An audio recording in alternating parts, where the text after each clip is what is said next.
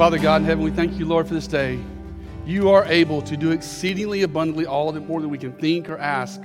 God, you're an awesome God. You rule and you reign in our lives, Lord. And we thank you, Lord Jesus, that you are on the throne today. And we love you. Father, I pray for every heart here. I pray for every Christian that they are encouraged in their walk with you. They leave here today closer in fellowship, in communion, and walking with you today. And Lord, if there's anyone here that's not saved, I pray, Lord, that they'll see their need for salvation today. They'll see you, Lord Jesus, and they'll be like, I need Jesus. So that's my prayer, Lord, as we get into the Bible study, as we get into your word, that you touch hearts and lives this morning. In Jesus' mighty name I pray. All God's people said, Amen. Amen. Amen. You may have a seat. It is wonderful to see your smiling faces. I so look forward to Sunday morning. You know, all pastors say that, though, right? They all say, I so look forward to Sunday morning. But I do, I do. You know, I'm a believer just like you guys walking through this life, and I need encouragement too. And um, I'm very thankful for my brothers and sisters, and I'm thankful for all you guys here. And I hope you feel the love this morning from our fellowship as we love each other. So please turn your Bibles this morning to Matthew chapter 3. Matthew chapter 3. We are going verse by verse through the Gospel of Matthew, and we made it through the first two chapters. And this morning, in our verse by verse study, we come to Matthew chapter 3, and we're studying verses 1 through 12. Let's take a look at it. Now, in those days, John the Baptist came preaching in the wilderness of Judea, saying, Repent, for the kingdom of heaven is at hand. For this is the one referred to by Isaiah the prophet when he said, The voice of one crying in the wilderness, Make ready the way of the Lord, make his paths straight. Now, John himself had a garment of camel's hair and a leather belt around his waist, and his food was locusts and wild honey. Verse 5 Then Jerusalem was going out to, to him, and all Judea and all the districts around the Jordan, and they were being baptized by him in the Jordan River as they confessed their sins. But when he saw many of the Pharisees and Sadducees coming, for baptism, he said to them, You brood of vipers, who warned you to flee from the wrath to come? Therefore, bear fruit in keeping with repentance. Do not suppose that you can say to yourselves, We have Abraham for our father. For I say to you that from these stones God is able to raise up children to Abraham. The axe is already laid at the root of the trees. Therefore, every tree that does not bear good fruit is cut down and thrown into the fire. As for me, I baptize you with water for repentance. But he who is coming after me is mightier than I, and I am not fit to remove his sandals. He will baptize you with the Holy Spirit and fire. His winnowing fork is in his hand, and he will thoroughly clear his threshing floor, and he will gather his wheat into the barn. But he will burn up the chaff with unquenchable fire. Let's pray. Father God in heaven, thank you, Lord, for your word. Father, thank you for this study this morning. Thank you, Father, that we're going to learn from John the Baptist on, on repentance. So, Lord, let your word go deep into our hearts as we explore the text this morning and see what you're saying in your inspired word. In Jesus' mighty name I pray. Amen. Amen. So, question for you this morning What makes a person beautiful? What makes a person beautiful in your eyes? Is it their hair? Is it their eyes? Is it their attitude? You know, that's how we, we evaluate people a lot of times in life, in, in their beauty. We look at their hair, we look at their eyes, we look at their attitude, we look at their personality. But here's the big question What makes us beautiful in God's sight? Because that's the one that matters most. Is what, what does God see in us? What, what, what is it that makes us beautiful in his, in his sight? Is it our love, our joy, our peace, our patience, our kindness, our gentleness, our self control? You've probably heard those before. They're called the fruit of the Spirit. While those are beautiful in our life, I believe there's one that is greater, and that is the title of my message this morning The Beauty of Repentance. Because when people think about repentance, most people think you're putting a wet blanket over their party, and nothing could be further from the truth.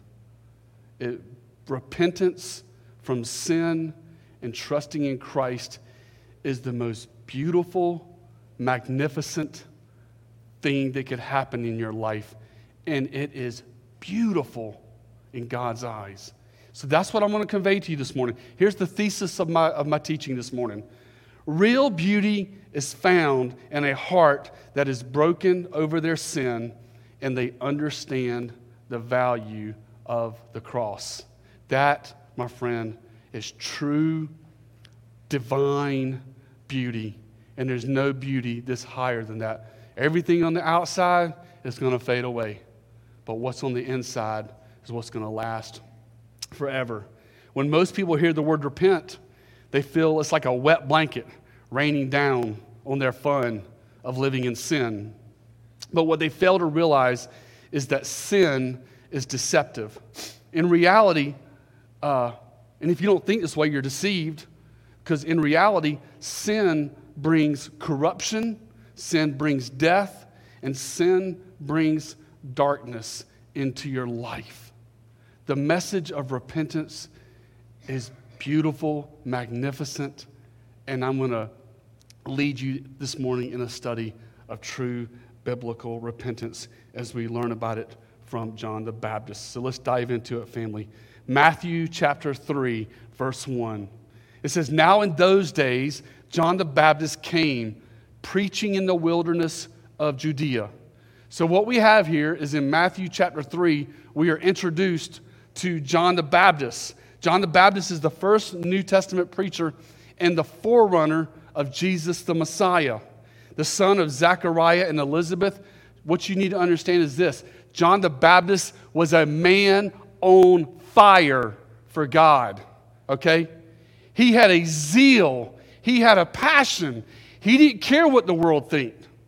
He, he knew his God and he knew what the Word of God said, and he was on fire and he was passionate about it. Luke chapter 2, verses 41 and 44 tell us that while he was in his mother's womb, in, the mother, in his mother's womb, he was touched by the power of God and he was filled with joy. He brought his thunder and his message, and there was no seeker sensitive message or apology to it.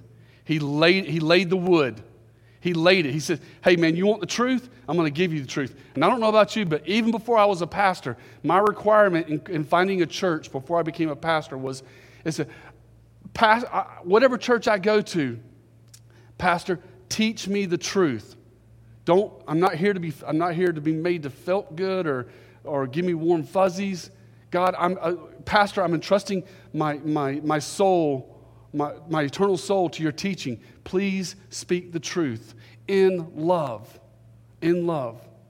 So we, we, he, we got to preach the truth and speak it in love. And family, this is so vitally important. So, John the Baptist, his message, look in verse 2, the very next verse. He says, Repent, for the kingdom of heaven is at hand. This word repent, the Greek word is metanoia.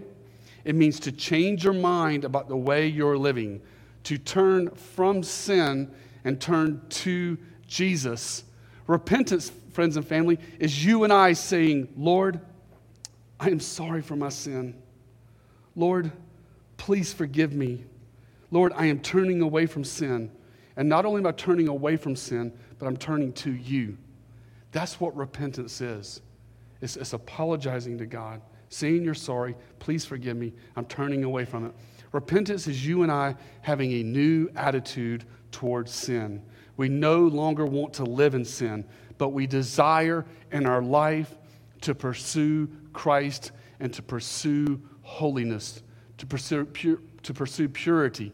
We understand, family, in repentance, that sin is darkness and darkness upon our heart and we want to get rid of it. Like, I don't want that no more. Not perfect. We'll talk about that in a minute. We'll talk about that in a minute. But we're not perfect. But there's this desire on the inside that says, Lord, I need you. You're the only thing I need in this life. More than my family, more than my education, more than my job. Lord Jesus, I need you in my life. That's repentance. So it's not just turning away from uh, lying, lusting, stealing, adultery, fornication, and, and all, this, all the sins that you can list, but it's saying, Lord, I need you. You're, you're replacing that love for sin with a love for Jesus. That's what repentance is. Now, interesting note here. These, verse 2 is the first words out of John the Baptist's mouth.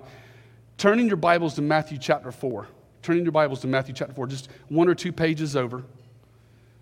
Guess what the first words are? Uh, guess what Jesus' first words were after he began his public ministry? Matthew chapter 4, verse 17. I don't have it on the slide, but because I want you to see it. John the Baptist's first words were repent, for the kingdom of heaven is at hand. Matthew chapter 4, verse 17, which is the first statement Jesus makes after he launches his public ministry. What does he say? Repent, for the kingdom of heaven is at hand. John the Baptist and Jesus had the same message, just in case you were wondering, or just in case some, some people are tempted, some people are tempted to separate the two. But Jesus said the same thing as John the Baptist. Jesus said in Matthew chapter 11, verse 11, this is what he says about John the Baptist. And that brings the value of Matthew chapter 3, verses 1 through 12 to where it should be. Jesus said in Matthew 11, 11, Truly I tell you, among those born of women, there has not risen anyone greater than John the Baptist. Do you see the value? Do you see the importance that Scripture puts on John the Baptist and his message, repentance. In other words, it wasn't just for way back then, it's for today also that, that, we, that we turn from our sin. So let's continue. Verse 3. Verse 3 says, For this is the one referred to by Isaiah the prophet when he said, The voice of one crying in the wilderness, Make ready the way of the Lord, make his paths straight. Family, you need to understand who's the Gospel of Matthew written to? We talked about this past couple weeks. It's written to Jews. Verse 3 is number six of 129 times that Matthew in his gospel will point back to the Old Testament. The Gospel of Matthew was written to the Jewish Christians in Jerusalem, and his point was conveying to them that this is Jesus the Messiah that your prophets were pointing to. Okay? So it's, it's a messianic gospel. And here, verse 3, Matthew is quoting Isaiah chapter 40, verse 3. And it's a prophecy, it was a prophecy pointing to John the Baptist ministry. And notice what it says. It describes John, a prophecy describing John. It says, one crying in the wilderness. What does that mean? One crying in the wilderness. I'm going to tell you what it means. John the Baptist was going to let his voice be heard. Okay? And we have to let our voices be heard. We have to herald the gospel to our friends, to our families, to our neighbors, to the people we love. We have to let our voices be heard. It's not just enough to sit back and let my light shine, just kind of like, like reverberate from me. Hopefully, they'll see Jesus in me. You know, while, while our character should reflect Christ, but we got to open our mouth. You know, we got to speak the words. One crying in the wilderness, this crying in the wilderness, it speaks of John the Baptist's desperation to get the message out. I will not be silent. I will proclaim the gospel, he's saying. I will command people to repent. And then he says, uh, in verse 3, it says, Make ready the way of the Lord. How do you make ready the way of the Lord? By calling people to turn from sin, to turn from darkness, to turn from immorality. And it's not just enough to just turn from sin, okay? Who you turn to is important also, okay? If you just turn from sin, that's not good enough. You got to turn from sin to Jesus. That's complete repentance. That's turning away and saying, I'm done with it. I'm trusting in you, Christ. You are my Lord. You are my Savior. That's how we make ready the way of the Lord. Let's continue. Verse 4. Verse 4, lots to unpack here. Verse 4 says, Now John himself had a garment of camel's hair and a leather belt around his waist, and his food was locusts and wild honey. Now, I, t- I did try to go on Amazon this week, but I, I was unsuccessful. I wanted to purchase some honey covered crickets to give you guys, but I couldn't find none. So I'm sorry. And then I thought, well, maybe I'll, maybe I'll wear a belt and camel hair and, and all this crazy stuff and some long hair, but it, did, it didn't work out. It works. So I'm just going to let your imaginations fill in the blank of what John the Baptist looked like. But here's the deal John the Baptist was a wild dude. Okay? He was a dude. He was a cool guy. I would have loved John the Baptist. I would not have liked the Pharisees and the Sadducees because all the Pharisees and the Sadducees cared about was their outer appearance and their priestly garments and how people looked on the outside. What does John the Baptist, what is it, what does this tell us about how God views people? God looks at the heart. Okay? So, you know, I'm very thankful. That's why I don't wear a coat and tie to church. You know, and, and the only time I wear a coat and tie is to funerals and weddings. I come to church comfortable because I come to church because I don't, I'm not worried about the outside. I'm worried about the inside. And that's what our focus is. You know, one of our advertisements is we're, we're, we're casual. We're casual, contemporary, and challenging. Casual meaning you come as you are, just wear some clothes, okay? Don't come, don't, you know, put some clothing on your body, okay? But come with clothing. And then, and then uh, casual, contemporary, we've seen contemporary style worship music. And then the third C is challenging. We teach verse by verse through the Bible. That's so, so important because we know that God looks at the heart. Man, I'm not, I want your heart changed. God wants your heart changed. This attire reveals, John the Baptist's attire reveals his devotion to God. He's not caring what the world thinks. I believe God sent John the Baptist in this exotic attire as a rebuke to the Pharisees and the religious people of the first century. They focused on outer appearance and they neglected matters of the heart. And John the Baptist eating his locusts and honey, can you just imagine that? Hearing him crunch down on some locusts? I don't know about you, that's disgusting to me. That's just disgusting. But that was how he was. He, he, he was focused on the people's hearts. 1 Samuel chapter 16, verse 7 says, God sees not as man sees, for man looks at the outward appearance, but the Lord looks at the heart. The Lord looks at the heart. That's what I'm trying to drive home in this verse to you guys, family, is remember God looks at the heart.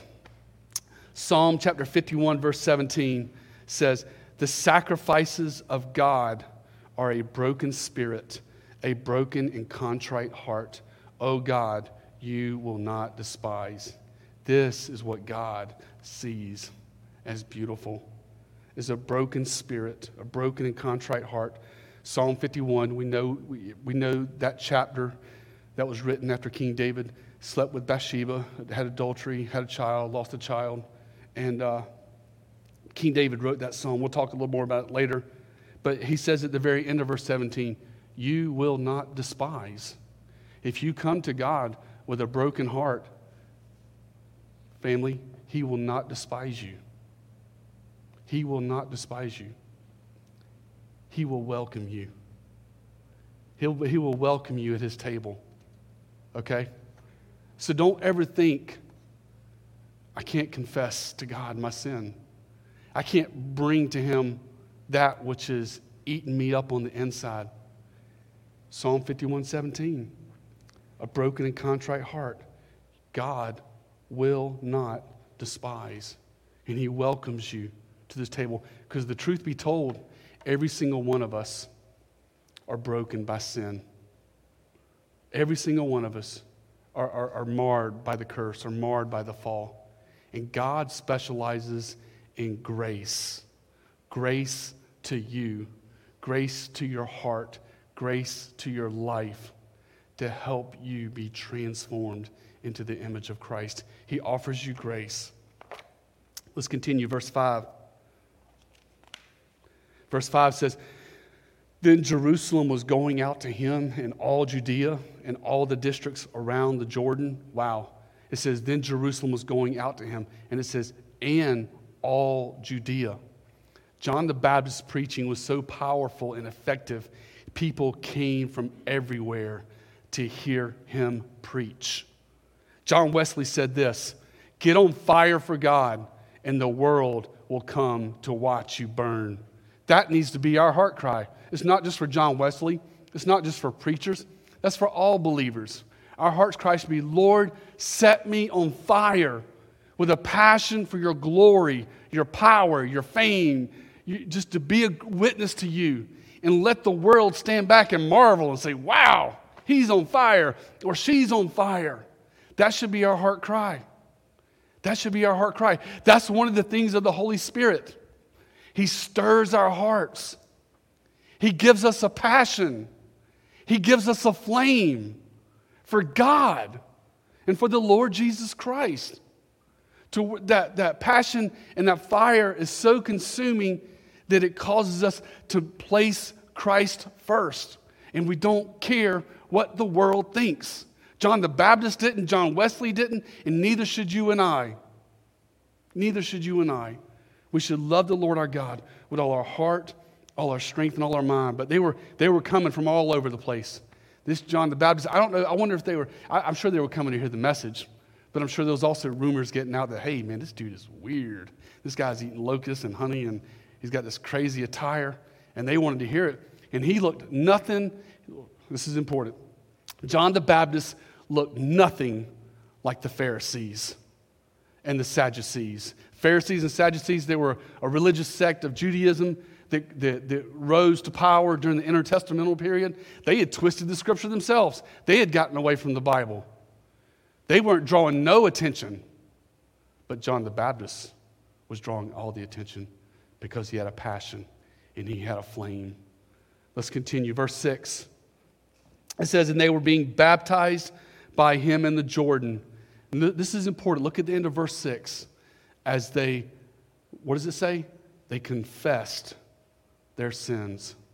That's an important statement in verse 6. You know, confession is part of repentance.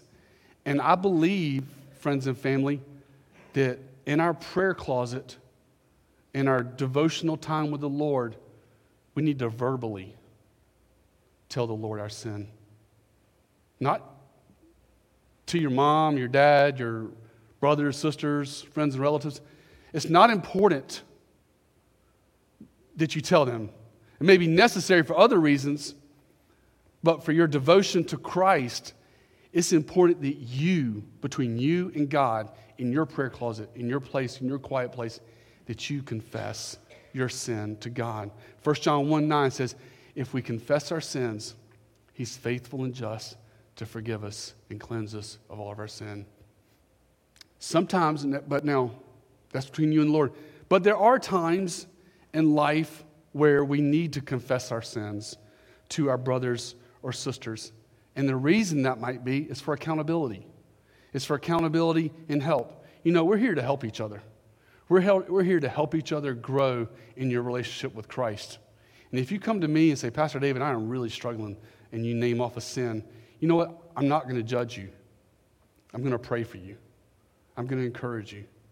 I'm going to show you love. I'm going to show you grace. I'm like, Lord, help me to be the hands and feet of you, Lord God, to this brother, this brother in Christ. Help me to encourage him and, and hold him accountable. James chapter 5, verse 16, I believe, talks about this. James 5, 16 says, Therefore, confess your sins one to another and pray for one another. Notice that what it said there? Pray for one another. Not judge each other, not throw each other under the bus, not reject people, but pray uh, James 5:16. Therefore, confess your sins to one another and pray for one another, so that, verse 16 says, so that you may be healed. Healed. So that spiritual healing takes place in our hearts. And then it goes on to say, the prayer of a righteous person has great power as it is working. So, when they were being baptized by him in the Jordan River, they were being dunked. At the same time, they were confessing their sins, they were turning from them. Verse 7, let's continue. Verse 7.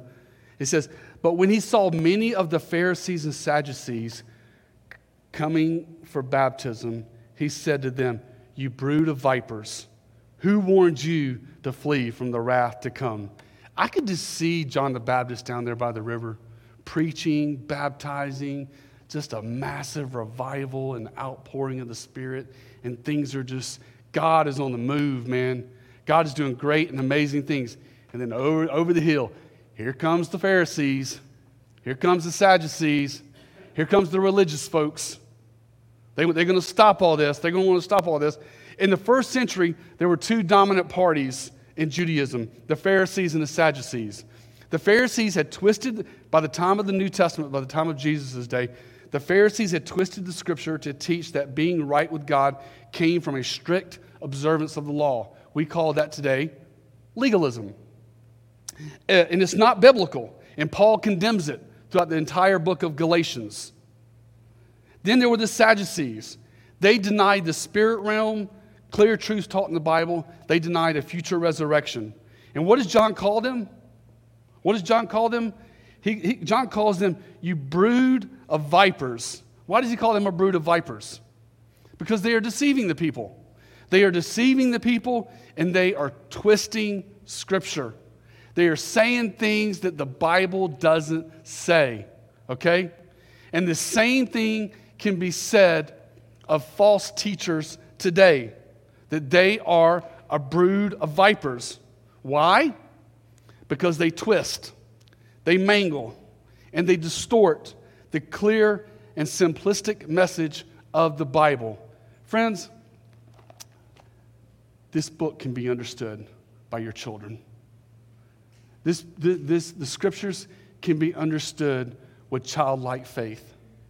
And I'm sorry for all my scholars and people in higher education, but it's so simple that uh, anybody, if you just open the Bible and read it, verse by verse, chapter by chapter, understanding the meaning of the text, it's simple.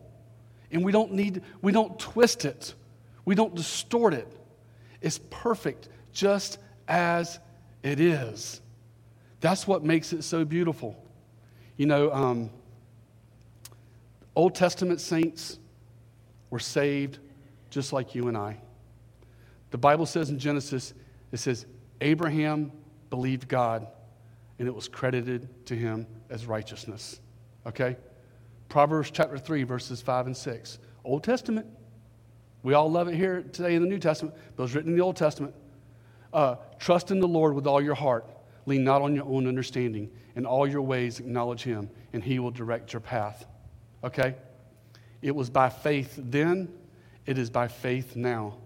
Salvation and a relationship with Christ, if I could put it in two simple words, it would be it's like a coin, a coin with two sides repentance and faith. You say, God, I'm sorry for my sin. I turn away from the old life and I put my trust in Jesus. That's the gospel. That is Christianity. And then you begin to study the Bible and you develop and you grow in your relationship with Him. It's that simple and it's, I love it. It's, it's just a beautiful, beautiful, simple truth. But they were twisting it and He calls them a brood of vipers. What, is, what does a viper's fangs do? it kills you. It kills you. It, a, a, viper kills a person by its, by its bite. And false teaching are like fangs that kill someone spiritually when they teach things that are false and unbiblical against the scripture. So he calls them a brood of vipers who warned you to flee from the wrath to come. In other words, they needed to repent.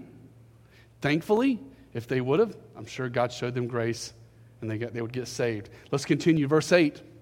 Verse 8 says, uh, Therefore, bear fruit in keeping with repentance.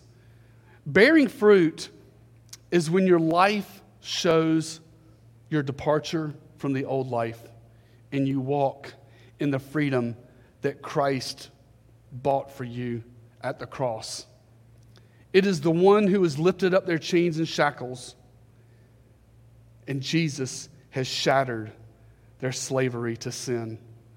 Bearing fruit in repentance, verse 8, is a soul that sings. It is a happy heart. It is a uh, prisoner set free. Now, this is very important. Please pay extra attention to what I'm fixing to say in case you dozed off. Repentance does not mean you will be perfect, okay? You will not ever be perfect. I will not ever be perfect. No one is perfect. Yes, even Christians sin. Okay? Keep that in mind. We blow it along the way. And just in case you're tempted to think you have reached this state of perfection, listen to what John says in John, 1 John 1 8. He says this to the believers If we say that we have no sin, we are deceiving ourselves, and the truth is not in us. Okay, family? Truth be told, you sin, I sin, we blow it along the way in the Christian life. Thank you, Lord, for grace. Thank you, Lord, that we can repent, get back up, brush the dust off, and keep serving the Lord. Okay? No Christian is perfect. Per, per, uh, they, sin, they call it sinless perfectionism. It's a false teaching. It's, it's taught nowhere in Scripture. You know, that's why we have grace. That's why we have the New Testament epistles. That's why we have the Holy Spirit to help us grow in our love and our relationship with Christ. There should be a steady growth there. There should be a steady moving forward in life. But no one is perfect. Listen, I like, I like what Charles Spurgeon said. Charles Spurgeon said this. This was his commentary on 1 John 1 8. Charles Spurgeon said, speaking on sinless perfection, he says this harsh, hard words. Our deceitful heart reveals an almost satanic shrewdness and self deception. If you say you have no, have no sin, you have achieved a fearful success. You have put out your own eyes and perverted your own reason. Basically, what Charles Spurgeon is saying, you're blind. I'm blind. If we think that we're perfect, no one is perfect. Family, we are at war with sin. Sometimes we win the battle, sometimes we lose the battle. You ever lost a battle with sin in the flesh? I'll be the first one to raise my hand. I, have I've, I've, I've wrestled with the flesh and I've, I've sinned and I've fallen short in times. Sometimes I'll win battles, sometimes I'll lose battles. But understand this, family in your fight against sin, you have the grace of God on your side. You have the grace of Almighty God, not against you, but for you. The grace of God says, Get back up. I got you. Get back up. You can do this. You can do this. You can move forward. In your fight against sin, you have the Holy Spirit on your side. Thank you, Lord, for the Holy Spirit. You know, as a Christian, the Holy Spirit's dwelling on the inside. And the Holy Spirit does not bring condemnation, he brings conviction. He brings conviction. So when I do something that's wrong or I sin, the Holy Spirit, Holy, Holy Spirit, He convicts me of my sin and says, David, take that to the throne of grace and stop it. And I say, Yes, Lord. But we have the Holy Spirit on our side. In your fight against sin, you have the encouragement of brothers and sisters in Christ. Now that we've established that nobody's perfect, including me, we're all on the same playing field, and we can encourage each other. You can do it. You got this thing, man. You can overcome that temptation. We're going we're to pray together. We're going to read the Bible together. In the spirit of grace and love, I'm going to hold you accountable. You're going to hold me accountable. But we have the encouragement of our brothers and sisters on our side in our fight against sin so that we so verse 8 that we bear fruit in keeping with repentance and here's the most important statement on this in your fight against sin you ready for this you have god himself on your side how about that in your fight in your war with the flesh you have almighty god creator of the universe on your side. Listen to what Paul, the Apostle Paul wrote to the church at Rome in Romans chapter 8. He says, Who will separate us from the love of Christ? Will tribulation, distress, persecution, famine, nakedness, or peril or sword? Just as it is written, For your sake we are being put to death all day long. We were considered as sheep to be slaughtered. But in all these things, we are overwhelmingly conquerors through him who loved us. For I am convinced that neither death, nor life, nor angels, nor principalities, nor things present, nor things to come, nor powers, nor height, nor depth, nor any other created things will be able to separate us from the love of God which is in Christ Jesus our Lord. You have the grace of God, you have the Holy Spirit, you have your brothers and sisters in Christ, and you have God on your side. You know what I say to you? you can do it. You can do it. Because the Bible says, I can do all things through Christ who gives me strength. You can do it. You can win this battle. Somebody needs to hear that this morning. You're wrestling, you're fighting, you're struggling, you're winning some battles, you're losing some battles, you're getting beat around. But I'm here to tell you, you can do it.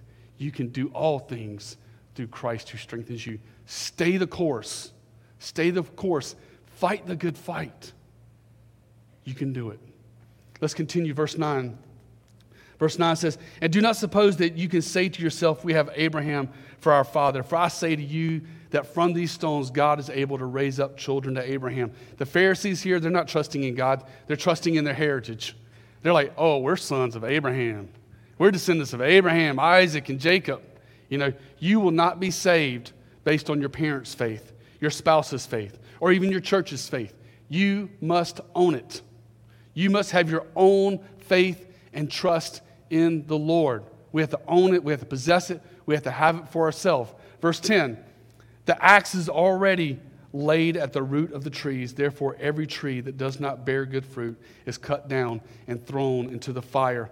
Authentic conversion and salvation will lead to a pursuit of God. Sometimes slow, sometimes fast, but there will be an inward desire to follow Christ. A person who says, I believe, but they live an unrestrained, sinful life that continues throughout the entirety of their life. Their life is characterized by sin and no desire to repent. This person is in danger. That is who verse 10 is talking about. And if you find yourself in that category, fix it. Fix it. Repent and take God serious. Verse 11 But as for me, I baptize you with water for repentance. But he who is coming after me is mightier than I, and I am not fit to remove his sandals. Here, John the Baptist is doing something very spiritual, family. He's acknowledging the greatness and the power of the Lord Jesus Christ. He's like, man, I'm not worthy, man. This guy who's coming, he is mighty. And what will he do? The end of verse 11, he will baptize you with the Holy Spirit and fire. This talks about the purifying work of the Holy Spirit. You know, one of the works of the Holy Spirit in their life, and there's a lot of them, one of them is he works sanctification.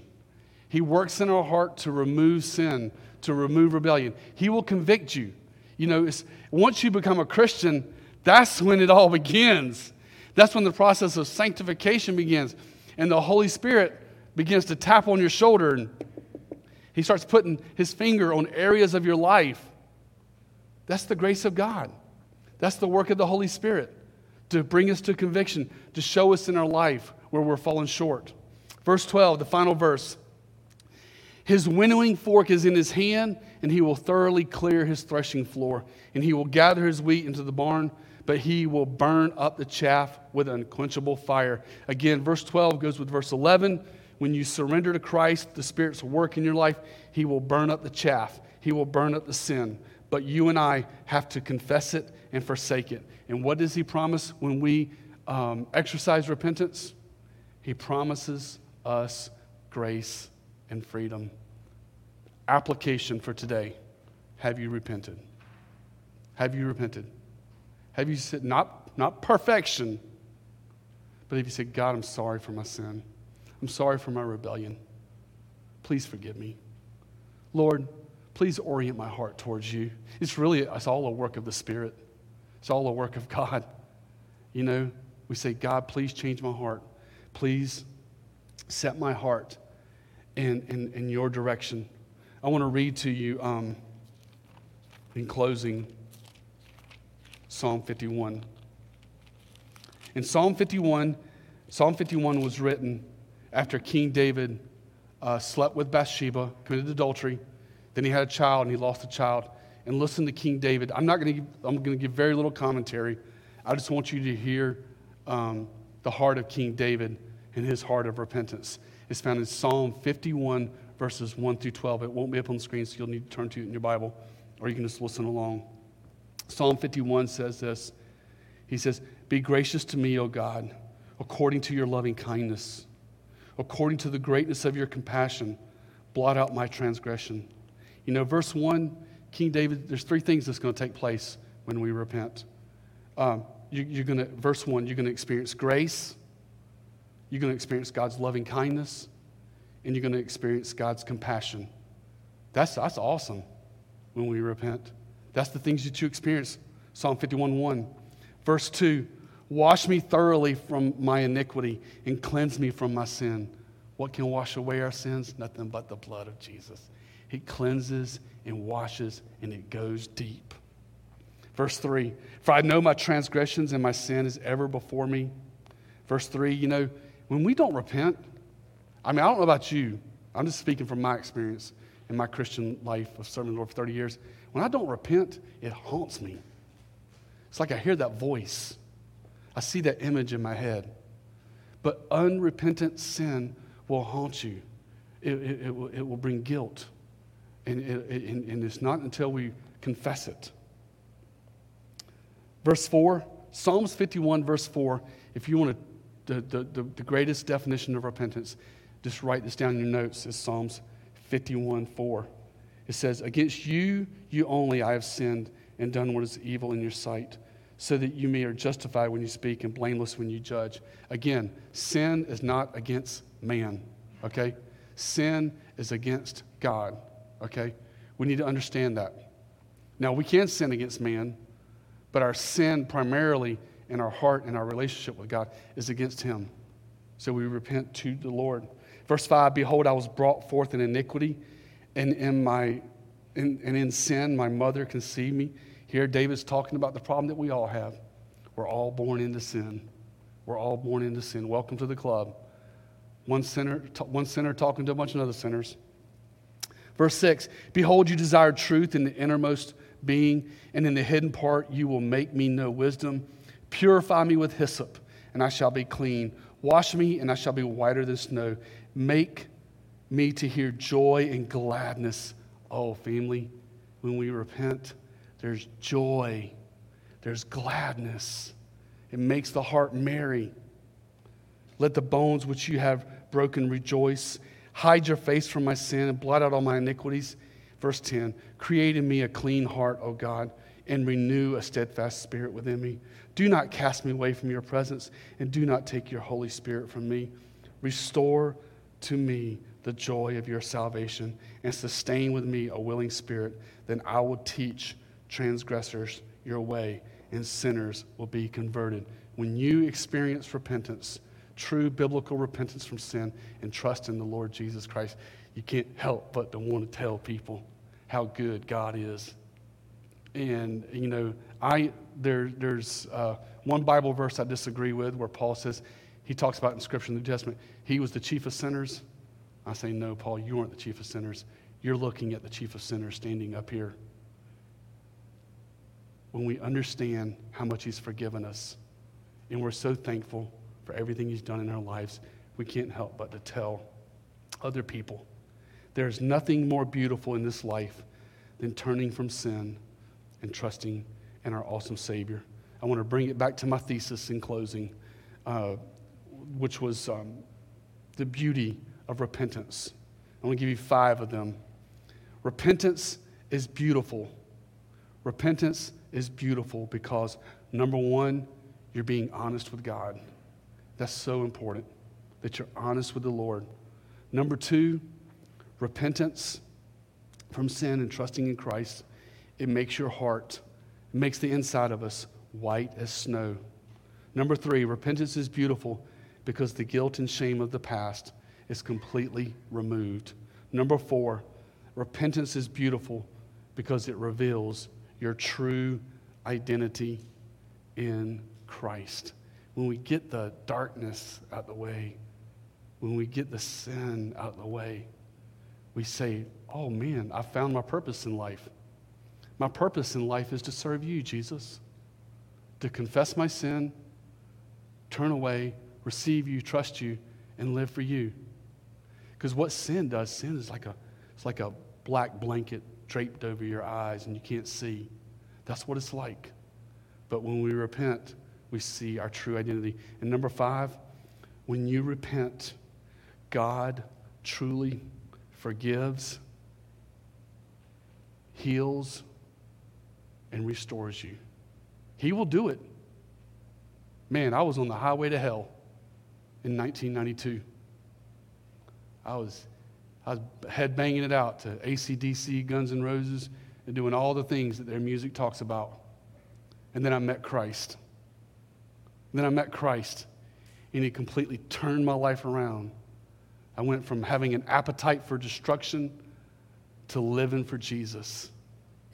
And He, he, he forgave me, He healed my heart, and He restored me to wholeness in this life. Repentance is beautiful. You know, um, if you haven't repented, that's between you and God, okay? You do it. You say, God, I'm sorry for my sin. Please forgive me. Help me to turn away. And then embrace the Lord Jesus with all your heart and let Him just pour His love, His joy, His kindness, His goodness into your heart.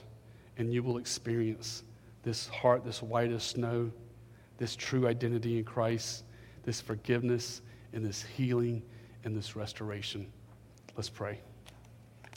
Father God in heaven, thank you, Lord, for this morning service. Father, thank you for this study in Matthew chapter 3, verses 1 through 12. Lord, thank you for this message that you have recorded in Scripture of John the Baptist and him bringing the message to repent, for the kingdom of heaven is at hand. Lord, help each and every one of us to examine our own hearts and ask the question Have we repented? Have we brought it to your throne of grace? And Lord, if there be anyone that hasn't, I pray, Lord, they'll get that right between you and between them. And then, Lord, they'll, they'll just respond in love. They'll just say, Lord Jesus, I love you. I praise you.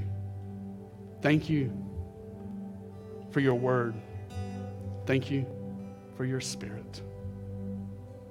God, please encourage your people, encourage the body of Christ. Show them your compassion, show them your love, show them your grace. And Lord, if anyone here doesn't know you, I pray, Lord, that they'll call upon the name of the Lord. They'll confess you, Jesus, as Lord, and turn from sin and give you their heart and life. In Jesus' mighty name I pray. Amen.